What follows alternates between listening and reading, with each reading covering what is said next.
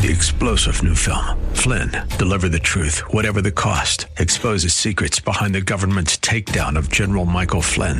Flynn knew what the intel world had been up to. He ordered the first audit of the use of contractors. This set off alarm bells. He told the truth. He was the most dangerous person for Donald Trump to hire. They had to get rid of Flynn.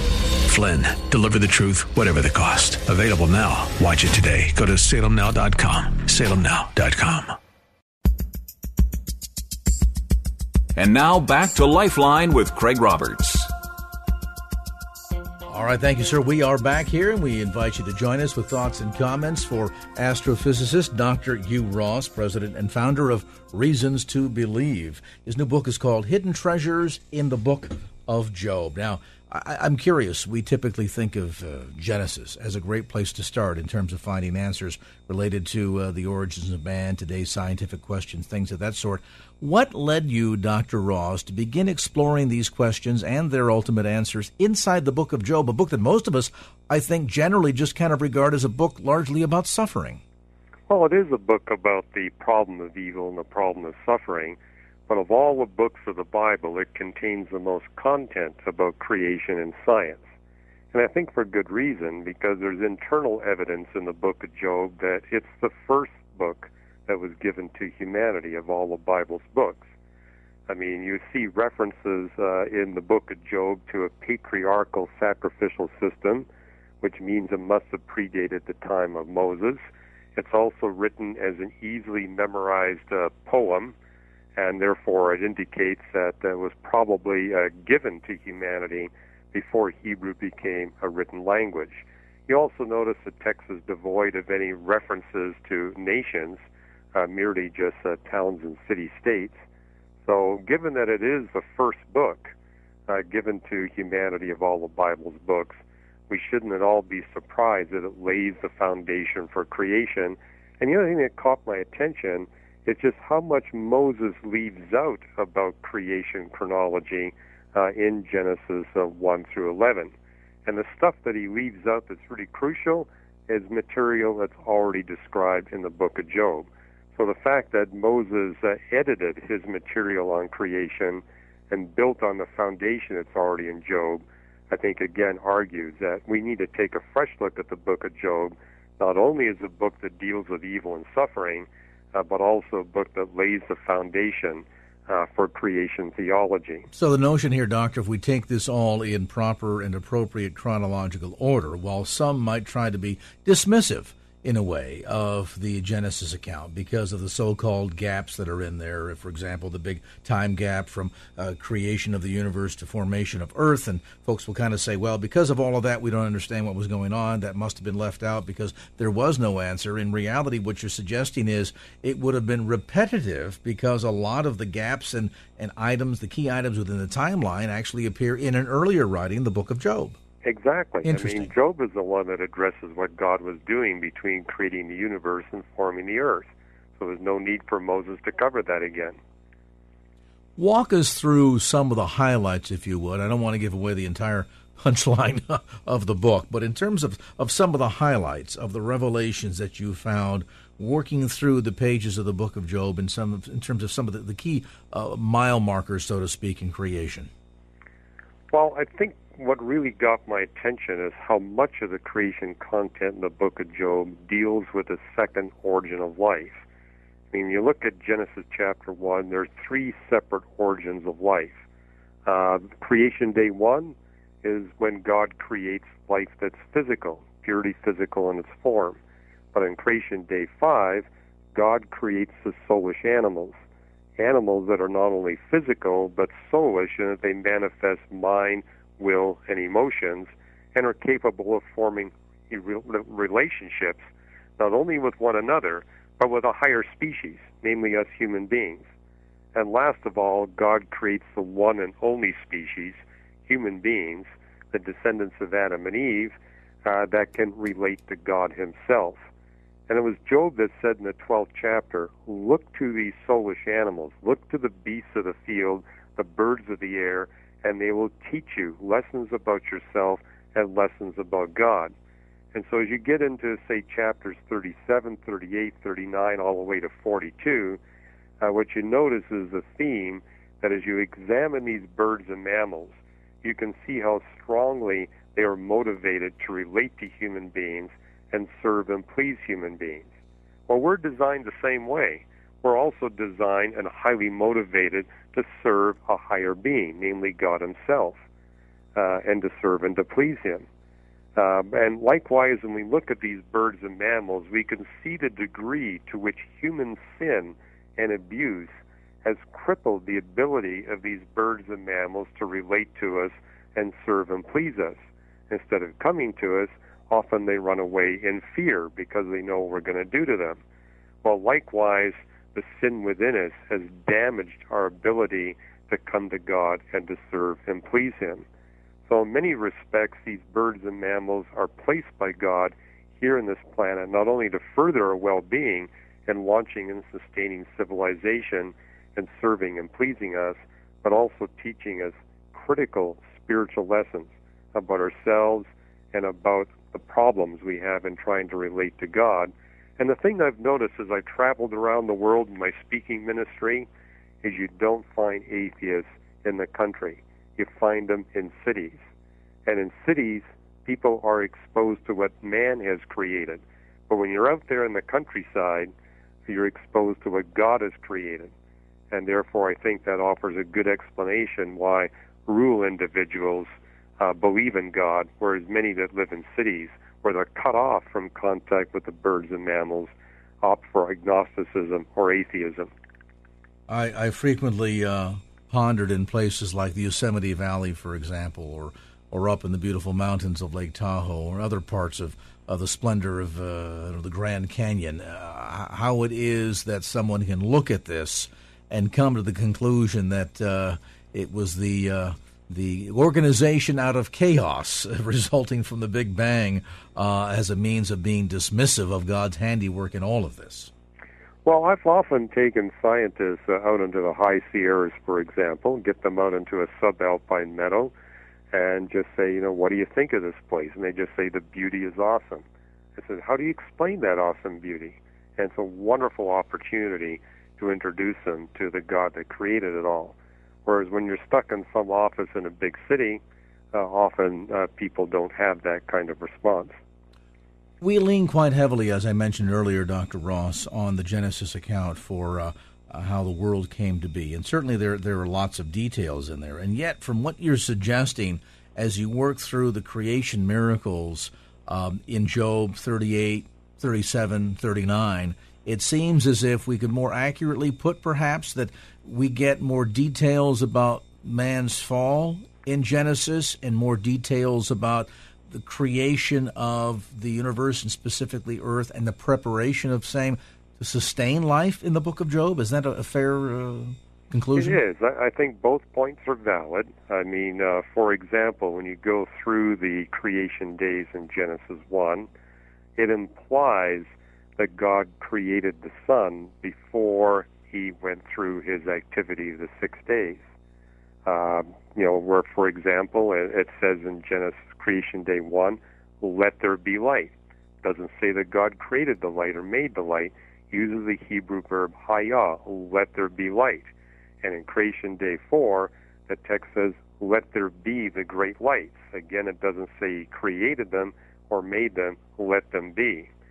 And uh, what you notice on creation day four, this is the first time that the atmosphere goes from being permanently overcast to at least occasionally transparent. And uh, what does verse fifteen say? It says, so that the creatures would now have signs to mark seasons, days, and years. Bacteria and insects don't need to have that information, but the higher animals do. But when you go to Job thirty-eight, verses eight and nine, it makes it really explicit that it's dark on the surface of the waters in the context of the events before creation day one, not because there was no sun or stars, but because God had blanketed the seas of the earth with cloud layers that prevented the light that came through. Mm. Uh, Job thirty-eight, nine and ten makes the point, or remembering eight and nine, uh, that God had blanketed the seas with clouds, and those blankets kept the seas dark. So where Genesis one implies that it's dark in the beginning because of the earth's cloud layer, uh, notice that Job thirty-eight is explicit in identifying the clouds as the cause of the darkness rather than the lack of the light of the sun, moon, and stars. And so that allows you to look at Genesis one and say, okay, in the beginning, earth had an opaque atmosphere. Creation day one, the atmosphere became translucent where light could pass through, but it's still overcast. And on creation day four, the atmosphere gets transformed again from being translucent to transparent.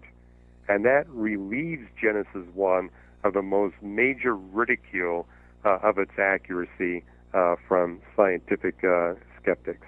Part of the challenge here, perhaps, that we are trying to think of this in a very linear, the traditional linear fashion. Uh, I would relate it to maybe, I don't know, the assembly line uh, making automobiles, and that we would somehow believe that you have to begin most naturally and logically with the chassis, a frame, uh, the wheelbase, and then upon which you'll put the interior, you'll install the motor, you'll install the transmission. There, there's a very specific linear fashion in which all of this takes place to wind up with an automobile. It would be kind of foolhardy to suggest get the whole vehicle put together and then once having done so, install the interior. That would just seem to be contrary. Have we kind of tried to force God into a very linear fashion according to our own thinking? Well, the text does say that we are created in the image of God, so we shouldn't be surprised that the way we create and design things is similar to how God does. And, you know, God could do it all at once, or he could use a step-by-step method. And uh, Genesis one, uh, by using the structure of the six creation days, tells us it's step-by-step. And likewise, Job thirty-eight and thirty-nine uh, establishes it step-by-step. And from a human perspective, we realize that's the most efficient way to create or design anything. And uh, therefore, we shouldn't be surprised that uh, God, being the kind of God, perfect God that he is, uh, uses the most efficient process available uh, to create and design. Uh, but one of the things I think we need to appreciate is that the Bible is a collection of sixty-six books. Not just one book, and that uh, if you go through the sixty-six books of the Bible, you find over two dozen chapter-length or longer uh, texts that deal with creation. And therefore, what we uh, searchers of truth need to do is actually examine all the creation texts in the Bible and inter- interpret them as consistently and literally as possible. But I would argue a great place to begin is the book of Job, and then build in Genesis one through eleven, as well as uh, Proverbs eight, uh, Psalm one oh four, uh, Psalm one forty-seven and one forty-eight, uh, the creation chapters in Isaiah, uh, and then go on into the texts in Romans and Revelation. And if you go on our website at reasons dot org, we actually list every major creation text in the Bible. And we do that to encourage people to integrate consistently across all of God's revelation. If you've just joined our conversation today, astrophysicist Doctor Hugh Ross with a P H D from the University of Toronto. He, of course, is the founder and president of Reasons to Believe. His latest book called Trish- Hidden Treasures in the Book of Job, uh, the oldest book in the Bible, answers today's scientific questions. When we come back, uh, we'll talk a bit more about the creation miracles of Job thirty-seven, thirty-eight, and thirty-nine, and look, too, at the ten animals of Job. I'm Craig Roberts. Our conversation with astrophysicist and best-selling author Doctor Hugh Ross continues here on K F A X.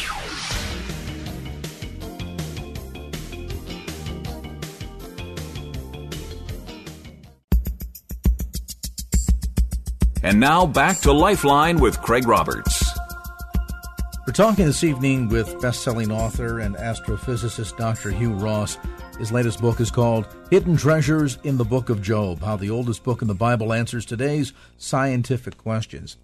Doctor Ross, typically we see, in addition to uh, some of the naysayers that will look at the gaps in time in the Genesis account and say, here, there you go, because it's not all explained, therefore it can't be true. There are also some of the naysayers that will look at so-called um, bad designs in nature, maybe better put uh, faulty or what we would consider to be useless, like, for example, what exactly does the appendix do? Uh, and we'll look at this and say that this is a reason to believe that the because it's not a perfect design, therefore it can't be God's design. What do you say to that? Well, you know, these uh, so-called crippled designs are a great way to test our different creation evolution beliefs. I mean, uh, you know, maybe we haven't looked hard enough for the purpose or the design of, say, the appendix. When I was a child, uh, medical scientists felt that the appendix was completely useless. And so if you ever had abdominal surgery, they would routinely remove the appendix because of their belief that it was a holdover from an evolutionary accident. Today, we know that the appendix plays no role in human digestion, but it plays a critical role in the immune response system. So today, medical doctors do not remove the appendix unless it's inflamed. And likewise, useless organs uh, such as the adenoids and tonsils were once thought to play no, no purpose or role in the human body. And uh, now we recognize that they, too, play a role in the human immune response system. So sometimes the design is in a different area than what we would never normally anticipate. And so here's the way you can put it to the test. Okay, if God's responsible for this, then we would expect that everything within the human body or everything within the cell uh, would have some purpose or function. And maybe we don't know what it is right now, but let's uh, continue to search. And if we find increasing evidence for design and function as we learn more and more uh, about uh, different organisms' morphology and uh, their biomolecular structure, then that would be evidence that God was responsible for that. But if we find as we learn more and more, and we're finding more and more junk and more and more crippled designs, then that would be evidence that, uh, that hey, it's some kind of natural evolutionary explanation. Now, there's one important caveat. We would expect that there would be a small amount of, um, uh, quote, uh, useless function uh, in response to how long an organism has been on the face of the earth. Because after all, the Bible tells us in Romans eight that the entire creation is subject to the law of decay. And so that law of decay will bring about some crippling of the divine designs. But in the case of the human species, we've been here for such an incredibly brief period of time that we would expect very little accumulation of, quote, junk as a result of the second law of thermodynamics. So perhaps less emphasis on uh, the evolution of man and a little bit more patience and more focus on the evolution of our understanding is a better way to approach some of this. Well, we would expect that a lot of the design would be hidden from view because we haven't looked. That's the principle you see in both Job and the creation texts and Psalms, namely that the more we examine the record of nature, the more we'll discover the handiwork of God. And so medical science is a great example of how that is exactly played out. Part of this uh, discovery process, you spend some time, uh, some fair amount of time inside the pages of Hidden Treasures in the Book of Job, to the lessons of the animals, the so-called ten animals of Job. Uh, in our time that remains, Doctor, spend a moment and kind of shed some light on that for us. Well, that's something that aroused my curiosity when I first began to examine the Book of Job, is why do we see this list of ten specific bird and mammal species in Job thirty-eight and thirty-nine? You know, it's kind of like a top ten list. And so as I began to study the animals that are mentioned in the text, I realized every one of them played a crucial role in launching human civilization, and that uh, those people groups that lacked access to those animals were never able to get themselves out of the Stone Age culture. Uh, but those cultural groups that had access to those animals were not only able to launch civilization, but to advance it significantly. And I think in the twenty-first century, we often think, hey, we did it all. But the truth is, we would have gotten nowhere if God hadn't given us these specific bird and mammal species, and if we uh, hadn't really taken the time to tame them and begin to, to use them. Uh, not only to launch our civilization, but also gain some measure of peace and enjoyment from our relationships with them. And I think what's really phenomenal, too, is if you look at creatures uh, you know, like the ostrich uh, or the goat uh, or the donkey or the horse, uh, what we're realizing is they not only fulfilled a critical role in launching human civilization, they are fulfilling a completely different role in assisting humanity towards the end of civilization when we have global high-tech uh, technology. Uh, so goats, for example, are serving a very different purpose today than they did at the beginning of civilization. And the fact that these creatures have multiple uh, ways of serving and pleasing humanity, uh, to deal with humanity in different cultural contexts, that is, to me, a clear piece of evidence for the fingerprint of God in designing these creatures for our specific benefit. Final word. You spent some time on a key point. We began our conversation with curiosity on the topic of why pick the book of Job, since it, uh, in large part, is regarded as many as almost singularly a book about suffering. To be sure that it is, but at the end you also make an interesting conclusion inside the pages of Hidden Treasures in the Book of Job, and that is how the book overall points to man's greatest need. Elaborate on that point. Well, uh, what God does is he talks about these animals that he gave to serve and please us, and makes the point that we humans have been able to tame every one of them. And he mentions the leviathan and the behemoth as the two most difficult to tame of all the bird and mammal species and higher reptiles that God gave us. But he says there's one species you're not able to tame, and that is a proud human heart. And God steps in and says, only I can bring humility to a proud human being. You can't do it. And makes the point that we all struggle with pride, and without God's help, we're not going to overcome that pride. And just like these animals need to come to us, we need to go to God and get the humility we need in order to form a relationship with him and successful relationships with one another. So what I love about the book of Job, the last few chapters close with a clear gospel message of how we can develop a successful relationship with our Creator.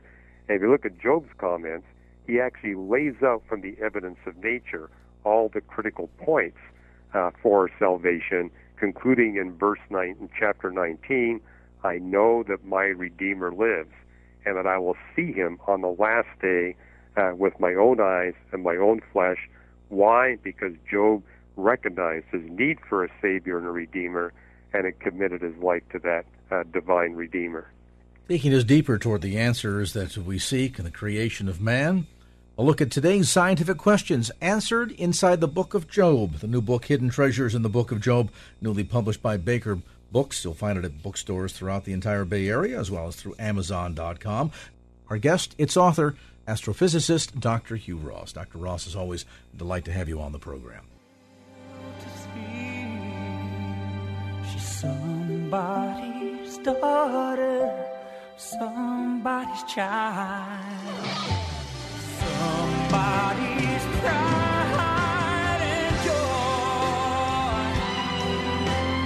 Somebody loves her for who she is inside.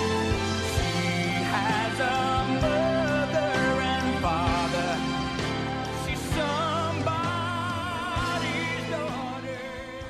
She is somebody's daughter. You know, I don't think we ever think of the issue of pornography in that fashion. Typically, it's an unknown face without a name, somebody that doesn't seem to be connected in any level toward reality, and, and as a result, the purveyors of this, uh, those who are making huge amounts of money uh, at the distribution, publication and distribution of pornography, really don't think about the impact, and yet it has a significant impact, and not only on the lives of, of those who are consuming the material, but those who are participating in it from an economic standpoint.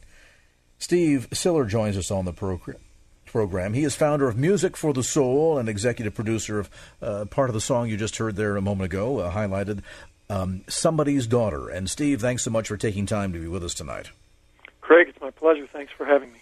You know, the lyrics to your song certainly bring it home back to a, a level of reality that I suspect Uh, most people um, who are trapped in a world of um, con- consuming of pornography, I don't quite else know how, how, how to phrase that, uh, don't really ever stop to think about the fact that, you know what, these are these are real people. These are real lives here. Mm-hmm. Human beings. Uh, whenever I talk to people about this uh, out, out in uh, churches and in schools and the like, I always ask the question, Uh, you know, if if this woman in in the video were your uh, little sister, would that be okay? If it were your uh, wife or your girlfriend or your mother, how would how would that be? And And and generally, you just see heads start to drop around the room as, as people realize that, that these are human beings. And I think the thing that is so alarming is, is the desensitization that has gone on, and how we uh, in the church have kind of uh, allowed ourselves to be taken along with that tide rather than opposing it. Yeah, indeed. And, you know, when we think about this, part of the motivation, of course, gets down to a core issue of man's sin nature, uh, our, our uh, fallen condition, in which uh, we get pulled into all of this, and, and not only from the standpoint of consuming it, but then this is big business, isn't it? It's major money here. Oh, it's a billion-dollar industry. Pornography itself worldwide is, is, is above fifty billion dollars. Uh, child pornography is above three billion dollars. So there's, there's a ton of money here. And, and you know, just thinking about sex and how it sells, there was something on, on Tuesday morning on Good Morning America that, for me, pointed out where we are, what time of the day it is on this. It's eleven fifty-nine. Uh, the new uh, Britney Spears album has just come out, and they did a fifteen-minute piece celebrating her career. And this is at nine o'clock in the morning, and they are showing videos of her songs that basically feature groups of half-naked young people riding all over one another, and the entire piece is just a tribute to her. There is there is not one word as to, you know, whether or not this is a good thing. uh, and and I think, you know, I, I doubt very seriously that the, that the A B C switchboard was swamped with uh, disapproving phone calls. And that's what I mean when I say we've kind of gone along with it. Uh, the kind of wholesale uh, softcore pornography that you see in any mall, that you see, uh, you know, uh, the, the Washington Redskins football uh, calendar had a cheerleader on the cover th- that was topless. She had her arms positioned, uh, you know, in a way to hide it a little bit. But basically, this is the kind of stuff that's going on, and we uh, participate in the culture. We go, we shop at the mall. We, you know, we watch the television shows. And we don't realize that by by going along with this, we are help creating a climate where our young people are, are learning a, a model for intimacy that is not going to serve them at all. We've become terribly desensitized to all of this, haven't we? I mean, down through the years, as society and culture have changed, and I, I would suspect in a significant fashion since the advent of the Internet that brings oh, yeah. all of this into your home at the touch of a finger, oftentimes whether you want it or not, well, uh, yeah, that, that, that maybe, maybe a lot of people, good, decent people, uh, people that recognize that, that there is damage and injury that's suffered mm-hmm. here uh, when you engage in this kind of behavior on both ends of the perspective, um, have finally maybe just kind of, what, thrown in the towel, Steve, and figured, you know what, this thing has become so big, so out of control, so behemoth, that it's hardly worth not even fighting anymore because it seems as if you're fighting a losing battle.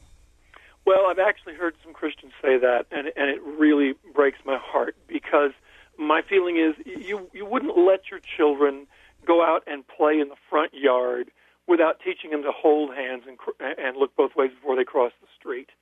And yet day after day after day, we equip our, our young people with devices that access this material, and not even just access it, that, that allow them to create their own uh, material. I mean, that's happening as well now.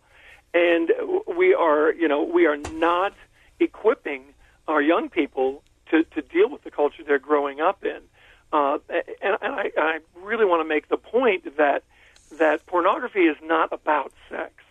Pornography is about, uh, it's a fantasy experience. You, you know, you, you, you cut off the, the power and the screen goes blank. Uh, this is about using a fantasy experience and, and using people because you're taking something from those people in in the uh, in the video or the magazine or whatever. You're taking something from, from them without giving anything back. And I think that's what's so dangerous about it. it. It creates a false model of intimacy.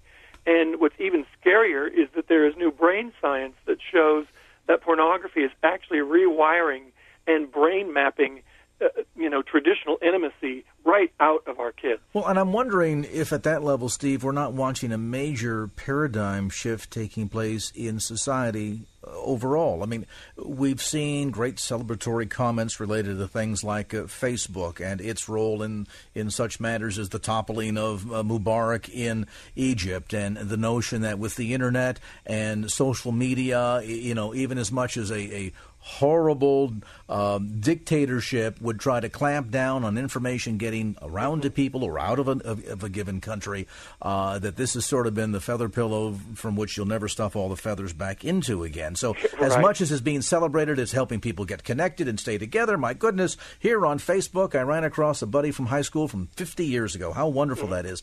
And yet mm-hmm. it's creating, I would suspect, this sense of, of not just false intimacy, but these walls where all of a sudden now levels at which in normative relationships, in mm-hmm. historically normal relationships, uh, it, it just it's, it's shifted the terms of engagement. It, it has, and and and Facebook and, and the internet and all the technologies, of themselves, they're not evil. It, it is always a matter of how we're going to use those technologies. And you're right, those technologies can be used for good, and, and I mean, here we are talking on the radio and, and sharing this message. So, you know, I, d- I don't encourage people to be uh, to be down on technology. I, I encourage responsible use of technology. And just for a moment, I feel like I didn't really address your question about uh, you know, the, the people who feel hopeless about this. I mean, I always come back to God's mercies being new every morning. He's given us another day. He's given us new children being born into the world. Obviously, if he's given us a new day and new life, then there is hope and there is a chance. And, and, and responsible people, people who are moral, not just Christian people, people of all uh, faiths and backgrounds who are moral, have a responsibility to step up and protect our kids. The, the truth of the matter is, one hundred percent of our kids are going to see pornography before they graduate from high school in this culture. So, you know, people are always asking me what the statistics are. At this point, I think you can throw them all out the window. You're right. The feathers are out of the pillow. This is the world we live in. Our only choice now is how will we respond to it? How will we mentor our kids? How will we get healthy? How will we shine the light of truth in the church on this issue? Let's pause on that point. When we come back, let's see if we can't touch on some of the answers to those critical questions. I mean, all right, if we recognize the fact, as you point out, um, our kids are going to be exposed to this. There are those listening right now, housewives, and, you know, folks, I never went looking for this, and I went to this website looking for a recipe, and all of a sudden, we all know what the spam does and so forth. How do you go about equipping your kids to understand what this is and, and countering what appears to be some very mixed messages? I mean, mom and dad and the church are all saying that this is not good, not healthy, um, is going to be potentially ruinous to your ability to carry on a healthy, proper relationship. And yet, if it's so bad, why is it so prevalent? We'll answer that question as well. Steve Siller, my guest, founder of Music for the Soul, executive producer of Somebody's Daughter. We're talking today about um, a recent uh, Harvard Crimson article on pornographic, pornography uh, and the question of ethics and uh, how addiction to pornography can be so ruinous to so many aspects of normal living. Back to more of our conversation as Lifeline continues.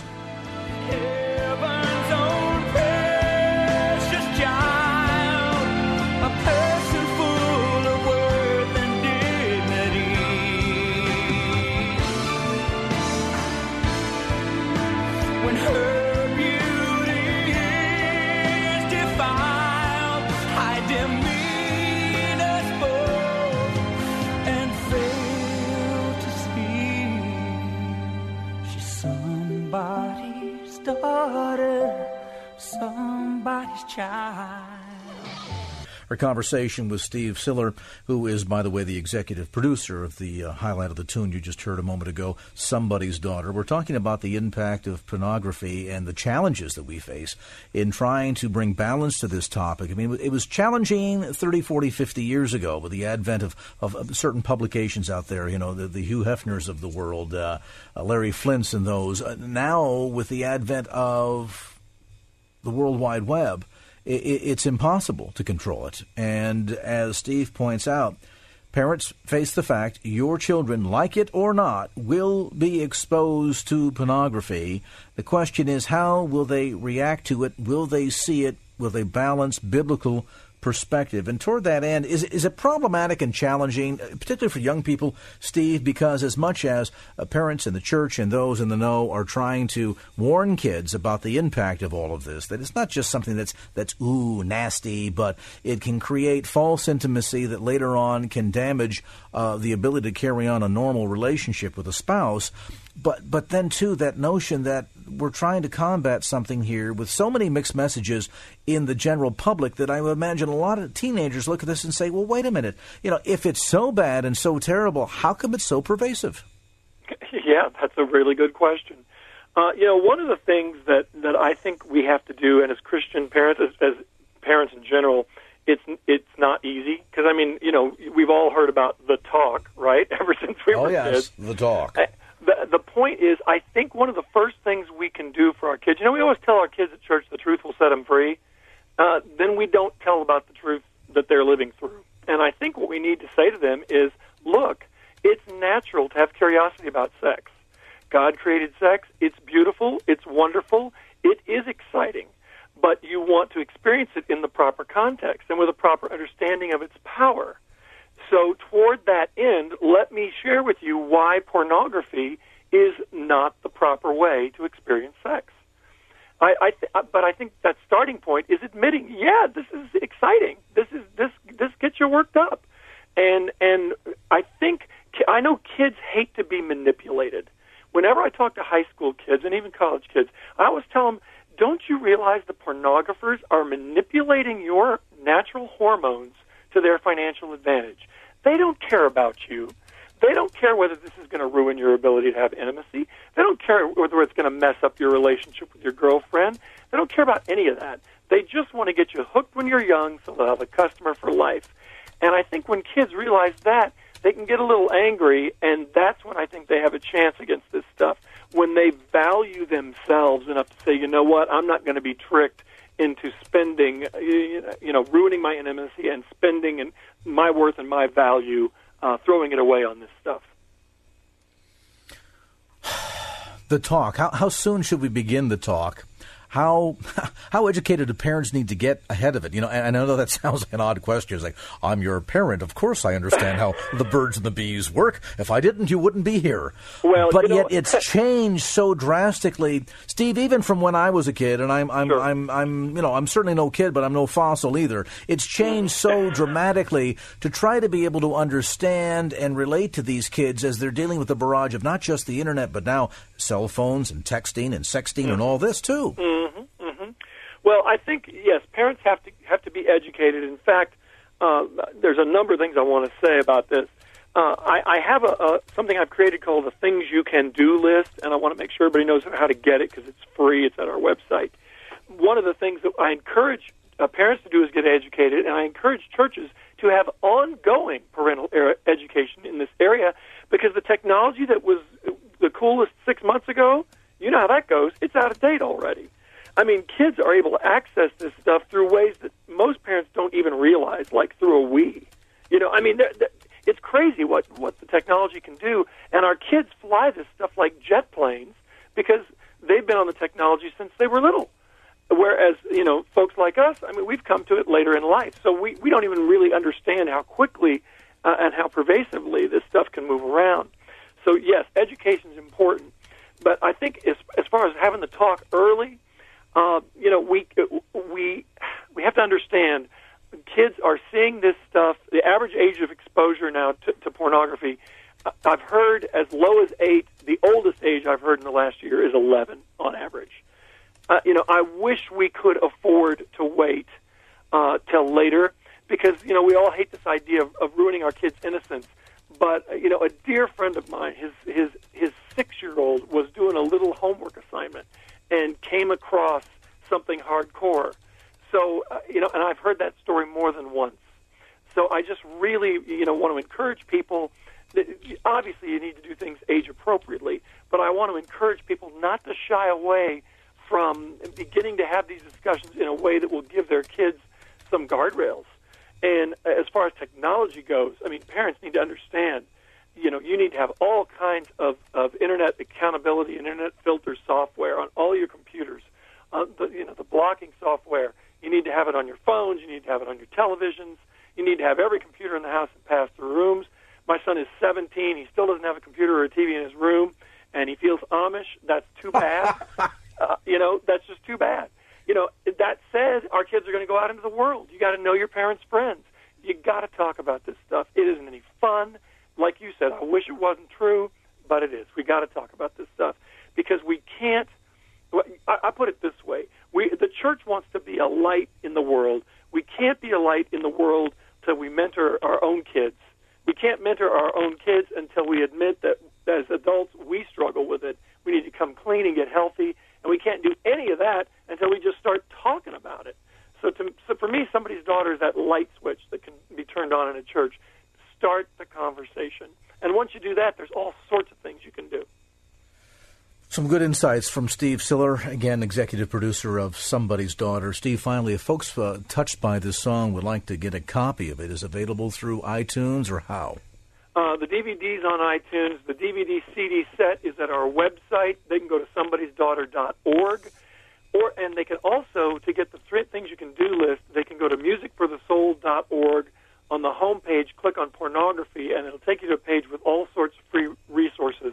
And I really encourage them to get the things you can do list from our page, print it out, take it to their church, read through it, and find some things that you can begin to do, things you can do personally, things you can do in your family, in your church, and in your community at large to make a difference. Because if we all get involved and start taking a piece of this, we can turn this tide. I really believe we can. Indeed so. Steve Siller, thanks so much for the time. And again, on the web, somebodys daughter dot org or music for the soul dot org. Well, that's going to do it for this edition of Lifeline. Thanks so much for being with us. And if there was anything you heard on today's show that you'd like to hear again or share with a friend, grab a copy of the Lifeline podcast. Simply log on to K F A X dot com. That's K F A X dot com for the Lifeline podcast. Our producer is Wanda Sanchez. I'm Craig Roberts. Till next time round, remember, just don't keep the faith. Get out there and share it and make it a great evening. So long. Opinions expressed in the preceding program do not necessarily represent the views of the ownership, staff, or management of K F A X. Copyright Salem Communications, all rights reserved.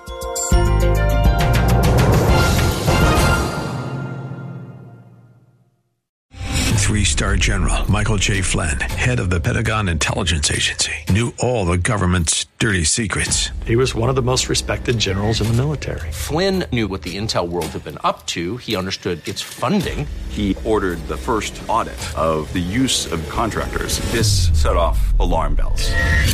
The explosive new documentary, Flynn, Deliver the Truth, Whatever the Cost, and covers the facts behind this scandal. Flynn told the truth. He was the most dangerous person for Donald Trump to hire. I find out the worst enemy that I'm going to face in my life is right here in America. They took my assessment and they wanted me to change it. And I was like, I'm not changing it. They had to get rid of Flynn. With in-depth interviews, archival footage, and never-before-seen personal records of the man behind the headlines. I just felt like I was drowning. Flynn, Deliver the Truth, Whatever the Cost. Available now. Watch it today. Go to salem now dot com. salem now dot com.